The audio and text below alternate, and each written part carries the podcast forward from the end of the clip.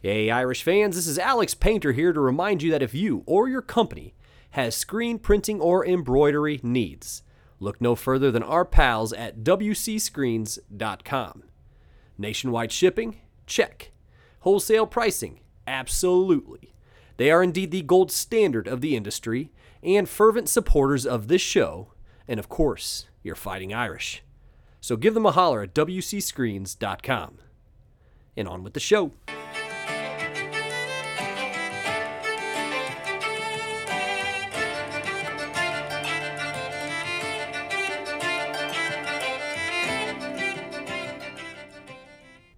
We all know that there are so many iconic sites at the University of Notre Dame.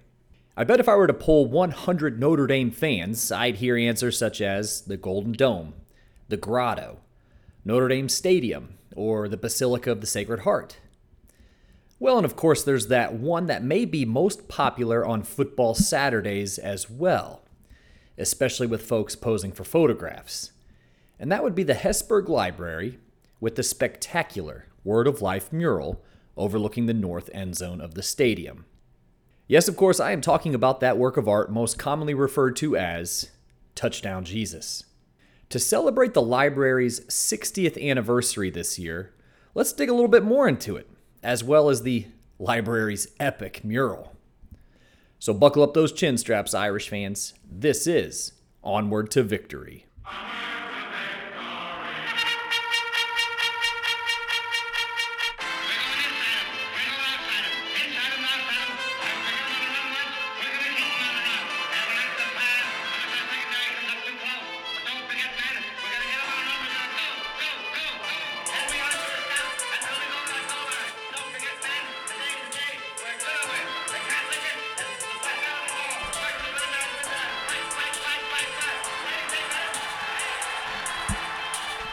Hello, Irish fans, and welcome to Onward to Victory, a Notre Dame football podcast. My name is Alex Painter, and this is episode 77 of the most exhaustive, accessible source of Notre Dame football history since 2019. Happy to be here as I always am, and glad you have elected to join me as well for today's offering. And quickly, as I traditionally do, a quick commercial for the previous episode. Number 76. It was the fifth installment of the Notre Dame and the Civil War series, which commemorated not only the sister nurses of Holy Cross who served in Union Field hospitals, particularly Mother Angela Gillespie, who was incredible, by the way, but also a man and family with close ties to campus who were active participants in the Underground Railroad. If you haven't already, please go forth, check out the episode like, subscribe, leave a review. Everything helps, and I am deeply appreciative. And speaking of appreciative, a brief yet heartfelt thank you to the Consensus All Americans. That is, those special individuals who contribute to the show monetarily.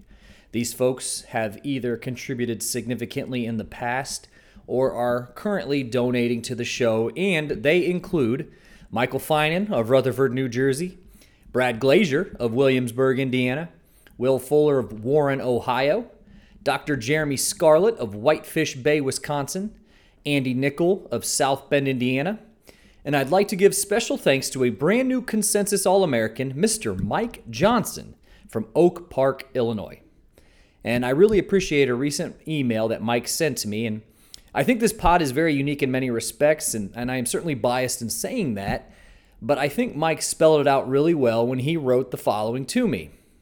Uh, that he particularly enjoys the pre Rockne era football deep dives when the show has a subject that is not necessarily football related, but ends up tying back to the program or the university at large. He continues the Civil War episodes and Native American Heritage Month episodes were great examples of this. The latter of which I particularly liked how you were able to highlight current women's lacrosse and baseball programs, as well as football. He also said, I also thought that the Manti Te'o episode you did was great. I was surprised at how much you both remembered, and were even more impressed when I checked the release date and found that you beat the Netflix documentary by a few months. That was a really nice email. And uh, Mike, I appreciate you uh, noticing the release date on that. Uh, on that episode about Manti, uh, my co host Matt Gehring and I, we made note of that ourselves, that we had beaten the Netflix documentary by some time. But again, I am eternally grateful for every last one of the consensus All Americans, and I am serious. The show would not be able to continue without these folks' generous support. And as always, a very special thank you to WCScreens.com, our banner sponsor for yet another year, another great year, 2023. Now, I don't know about you all, but I do this all the time during the off season. I'll pull out my phone, open my pictures, and just go through all the photographs I have taken over the years while visiting campus. In my previous job, I actually used to visit South Bend probably about three times annually, which was awesome, by the way. And so I'd be able to kind of swing through campus and snap a few pictures here and there. So some are from work related trips, if you will. Uh, others are from taking our kids to campus for little summer vacations, which we traditionally do each summer. And then, of course, game days as well. And anyway, no matter how many times I go up to Notre Dame, and perhaps you're like this too I know probably many of you are like this as well. I tend to take pictures of the same places over and over again. Like, you know, since you're there, you just can't help it. So I pull out my phone and I just take another one. And of course, one of those places that I just take a photo of pretty much any time I'm up there is the Hesburgh Library with the legendary Word of Life mural. So I'll pose a question to you all.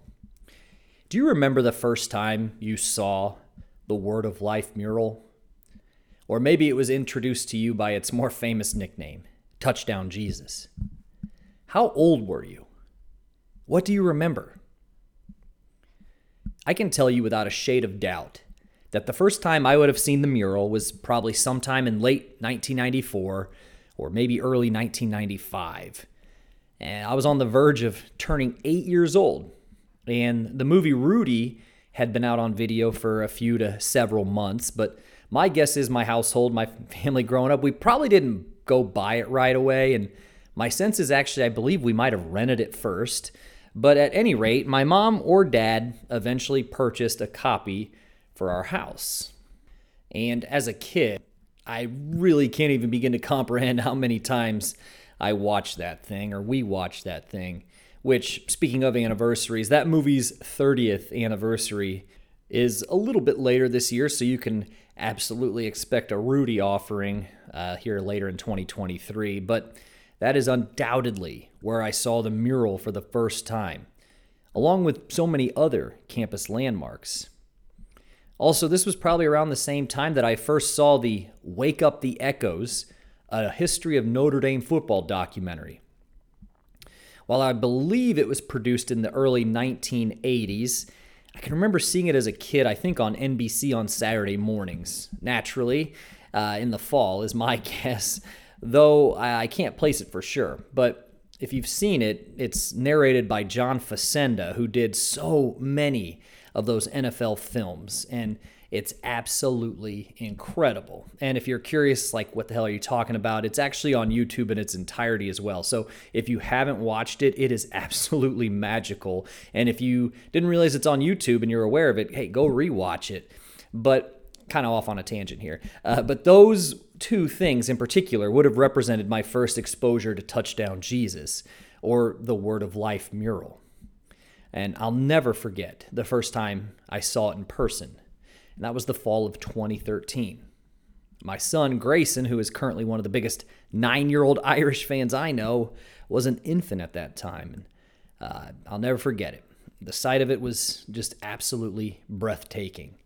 And I think even those who aren't necessarily Notre Dame fans also feel that way.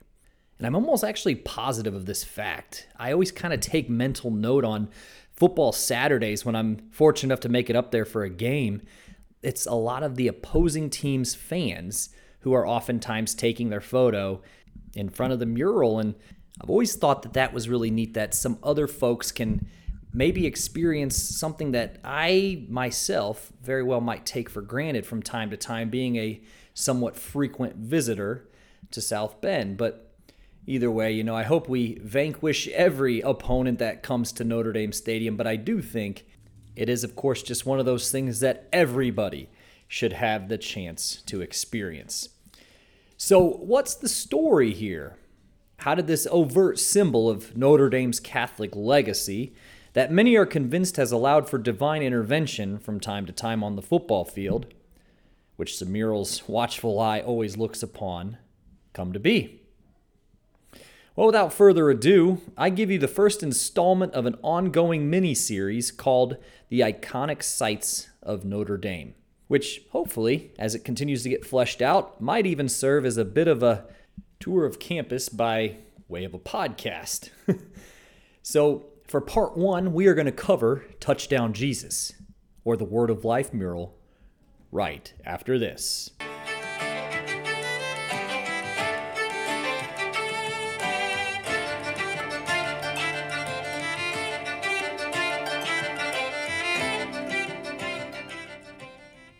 The Hesburgh Library was opened in September of 1963, so again, 60 years ago this year. It was actually initially named the Memorial Library and wouldn't actually be changed to the Hesburgh Library until 1987, which was the very year that Father Ted Hesburgh wrapped up his tenure as Notre Dame president. However, for ease, I'll refer to the building as the Hesburgh Library to avoid any confusion.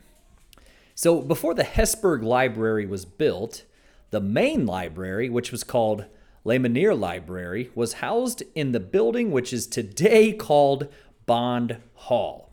For the inquiring mind, Bond Hall today sits about a stone's throw from St. Mary's Lake and is adjacent to the log chapel and the oldest building on campus, which is Old College. So it sits right near the grotto and basilica and etc. So, oh yeah, and the band actually plays their famous concert on the steps at Bond Hall on football Saturdays. Perhaps some of you are familiar with that. Anyway, Lemonnier Library, again now Bond Hall, was built in 1917 to be the campus library. And believe it or not, before Lemonnier was built, the library was housed on the third floor of the main building.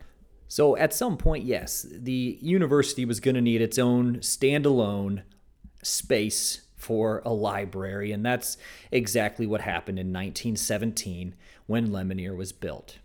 However, by the time the venerable Father Hesburgh took over presidency in the early 1950s, 1952 to be exact, he saw the library as a shortcoming for the campus's academic life and academic affairs. So, one of his early charges as president was to increase the academic profile of the university and to more comprehensively turn what was once a small, scrappy college for mostly immigrants and the children of immigrants to a bona fide, internationally renowned research university. I guess one way of putting it would be to get it to the scholastic reputation that it enjoys today. Anyway, he wanted a new library. Father Ted unveiled and subsequently directed a massive fundraising campaign for capital improvements throughout the late 1950s and early 1960s, which was called the Program for the Future. I like it, very aptly stated.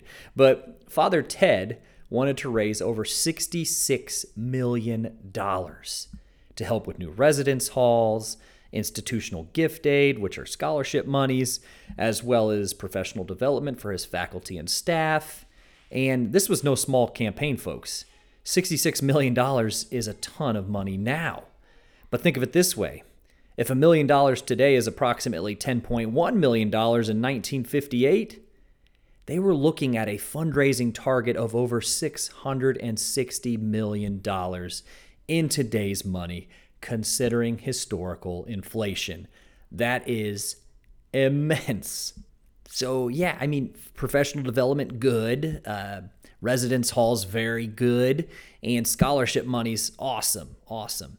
But what Father Hesburgh really wanted was, you guessed it, a new library. He once told a story that was reprinted in an article from the IrishRover.net that went like this quote, When I became president, it was ridiculous that we only had a 25,000 volume library. So they asked me, Do you want to double the library? And I said no. They asked me, Do you want to build a library for a million volumes? And I said, No. So they asked me what I wanted. And I said, Six million volumes. They told me, You're out of your tree. But I said, Let me tell you something. We will have over 6 million volumes in the library, and we'll have so much that we'll have to look for outside storage. That's what made this a great university, a great library, and a great Catholic library. End quote. So the library was indeed built, and just for posterity here, the library's main casualty was actually Cartier Field, which had served as the football team's home stadium for the first three decades or so of the 1900s, and the baseball and track and field facility for even longer than that. A lot of fantastic football was played at the rough approximation where the Hesburgh Library stands today. But it was officially dedicated on September 18, 1963. So, 60 years ago, again, this coming fall. And not for nothing, the official 60th anniversary of the library is slotted between the Central Michigan and the Ohio State game this year.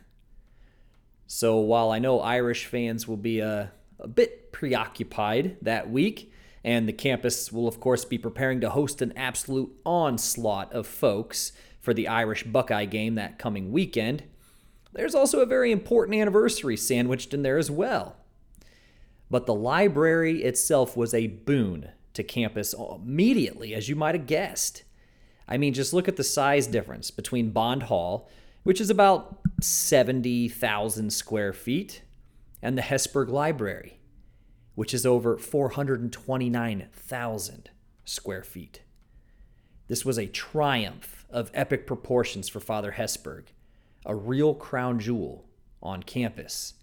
And in fact, as of its last count, the library currently has 3,400,000 books, 3 million units of microfilm, 34,000 electronic titles, pardon me, and nearly 30,000 audiovisual items. So just over that 6 million mark that Father Hesburgh was shooting for, and that's, we will say, quite impressive.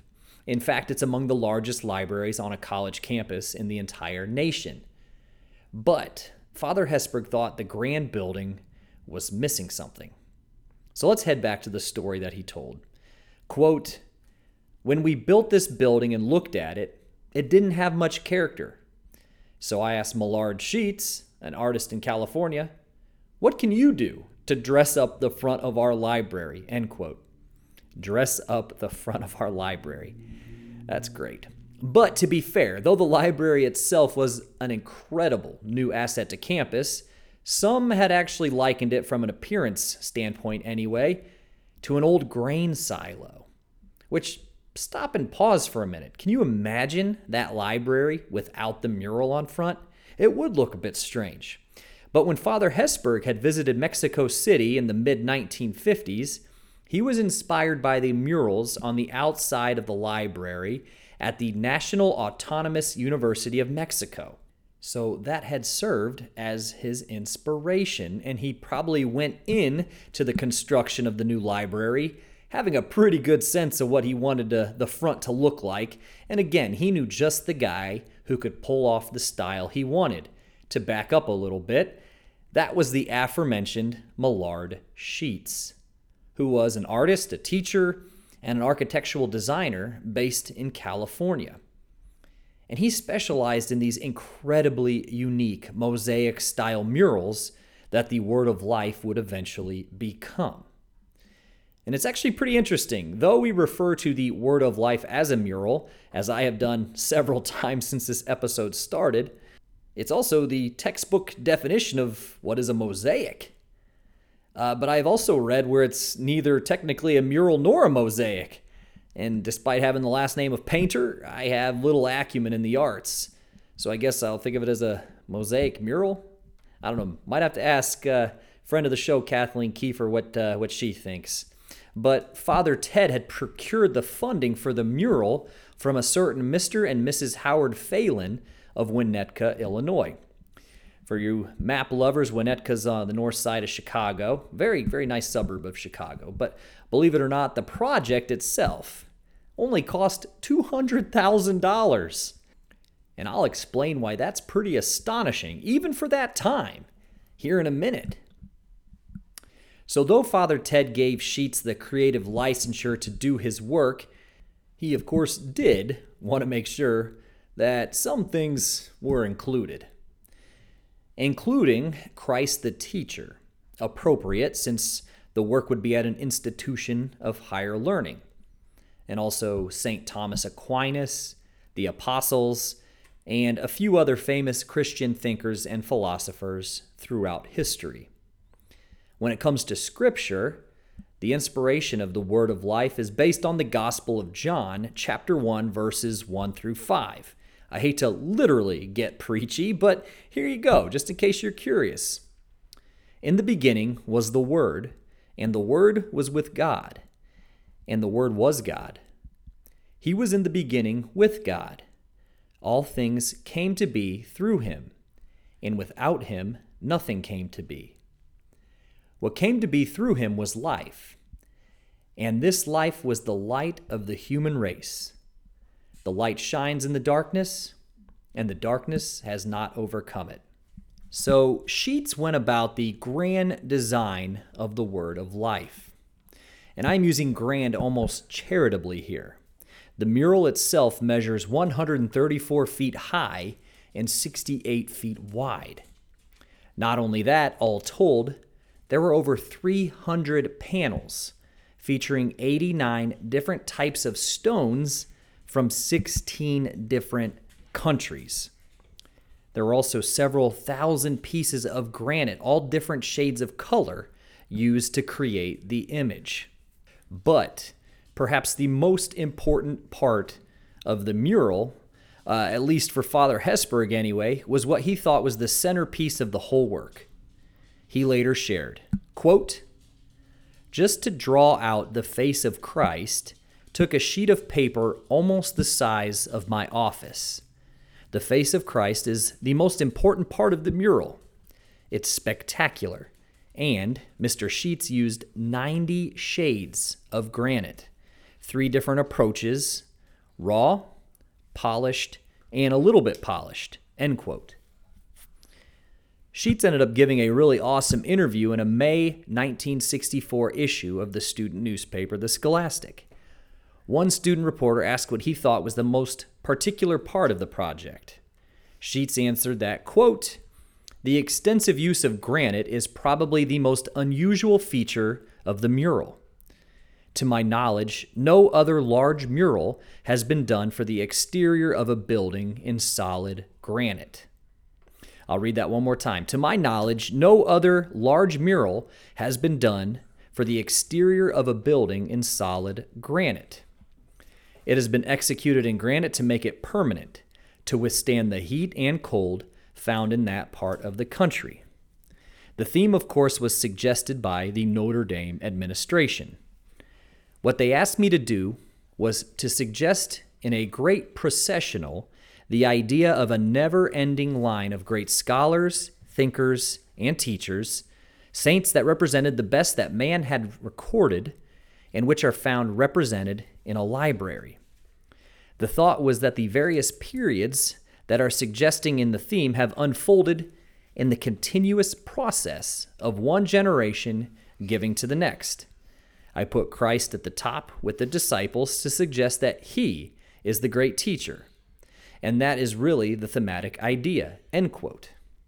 So if you were to look at the mural today, you do kind of see that it is almost linear and there is a steady stream of figures that run and start from Christ at the top and run to the bottom of the mural.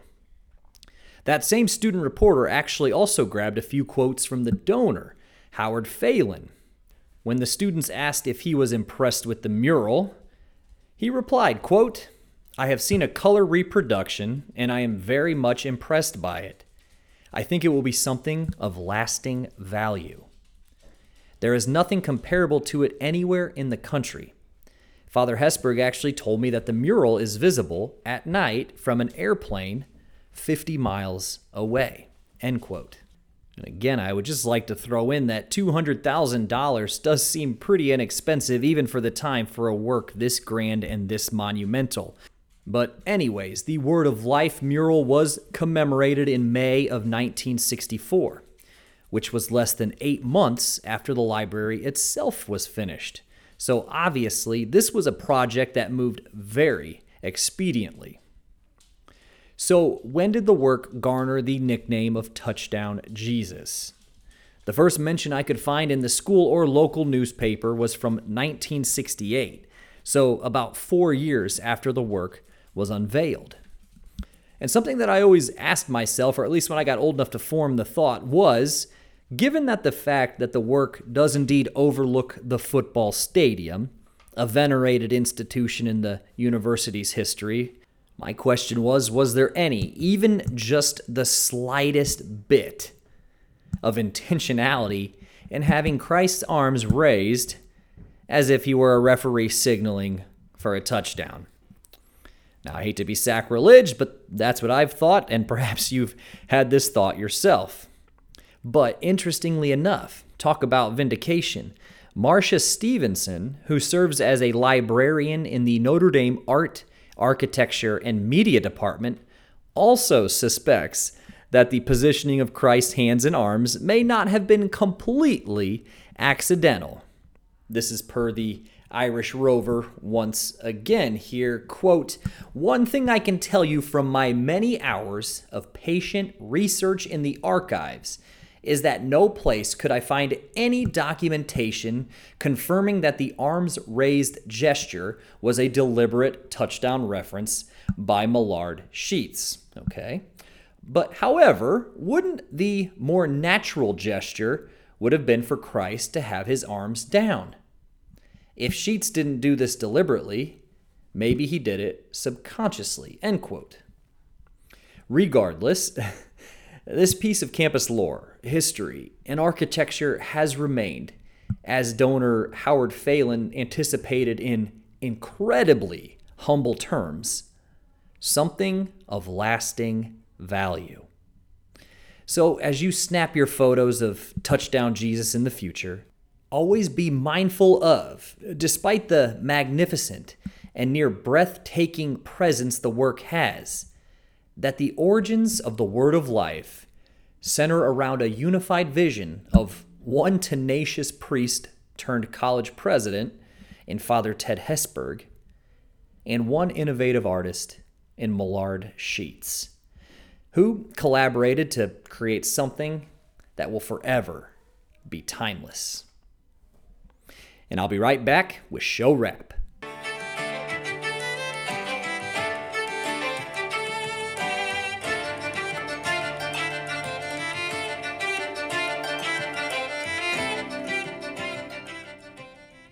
All right, I hope you all enjoyed that first installment of the new mini series that I am calling The Iconic Sites of Notre Dame. That one about the Word of Life mural, better known as Touchdown Jesus.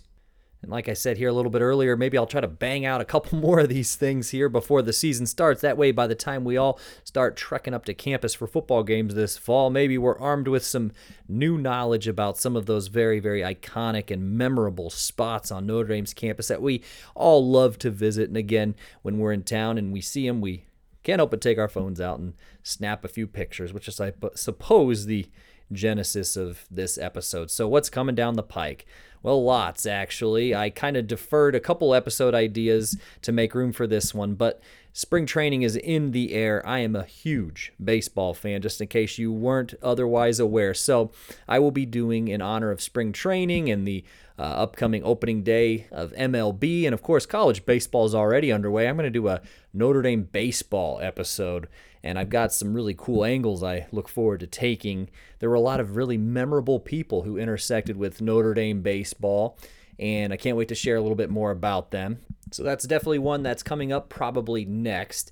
And I mentioned a boots on the ground account of the Clemson game uh, that I was so fortunate to be able to take in. That's also coming, as well as other installments of this iconic sites of Notre Dame miniseries, as well as, of course, a spring game recap. So I don't know how many of you are planning on going to the spring game here coming in April, but if you are, shoot me an email, onward to victory podcast at gmail.com. I'd love to, especially if you're a listener, a continuous listener of the show, I'd love to meet up with you and shake your hand.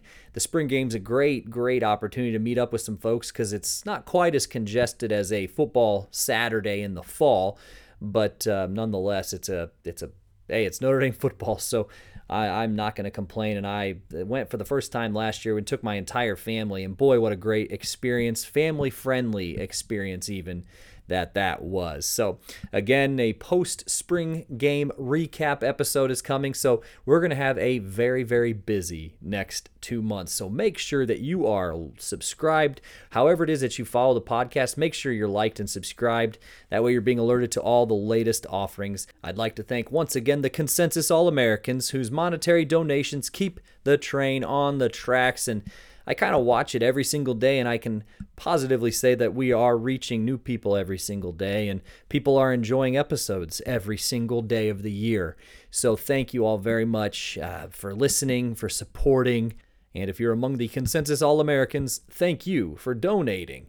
And of course, thank you to our pals at WCScreens.com for once again taking the mantle as the banner sponsor for yet another great year of Onward to Victory. So I am going to wrap this thing up. This has been Onward to Victory, a Notre Dame football podcast. And in kindness, I am your host, Alex Painter. And as always, go Irish.